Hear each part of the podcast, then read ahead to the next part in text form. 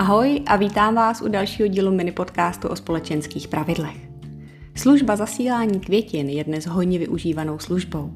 S jejíž pomocí můžeme potěšit kohokoliv i na druhém konci světa.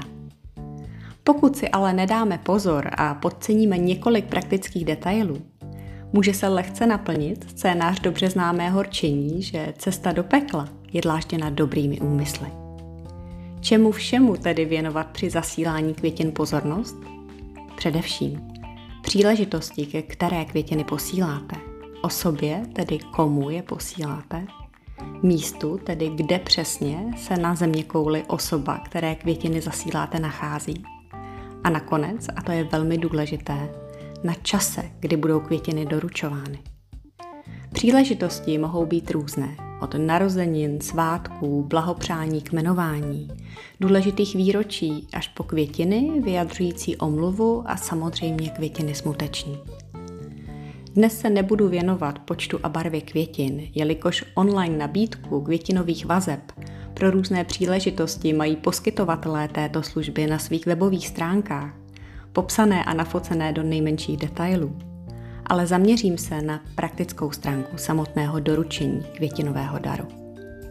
Často se totiž stává, že dodávka se s danou osobou mine a ona místo květiny obdrží SMS zprávu, že nebyla zastižena a že náhradní dodávku si může objednat e-mailem za tolik a tolik peněz. A tak se z vašeho úžasně krásného úmyslu stane společenské foupa. Než tedy květinový dar s uvedením kontaktního telefonu objednáte, dopředu si zjistěte, kde se bude osoba, které je květinový dar určen, v daný den a hodinu nacházet. Jak snadno bude k zastižení a případ možného nedoručení dopředu ošetřete s dodavatelem služby. A zároveň nikdy nezapomeňte k objednávce připojit osobní vzkaz s věnováním, tak aby osoba dostatečně dobře poznala, od koho a k jaké příležitosti květiny jsou. Tedy samozřejmě, pokud nechcete zůstat tajemní a zanechat jen nějaké vodítko k dalšímu dárku nebo nějaké romantice, kterou jste rafinovaně jako překvapení naplánovali. Tak a to je dnes všechno. Pokud se vám dnešní díl líbil, nezapomeňte stisknout tlačítko odebírat a potěší mě, když tento podcast doporučíte dál.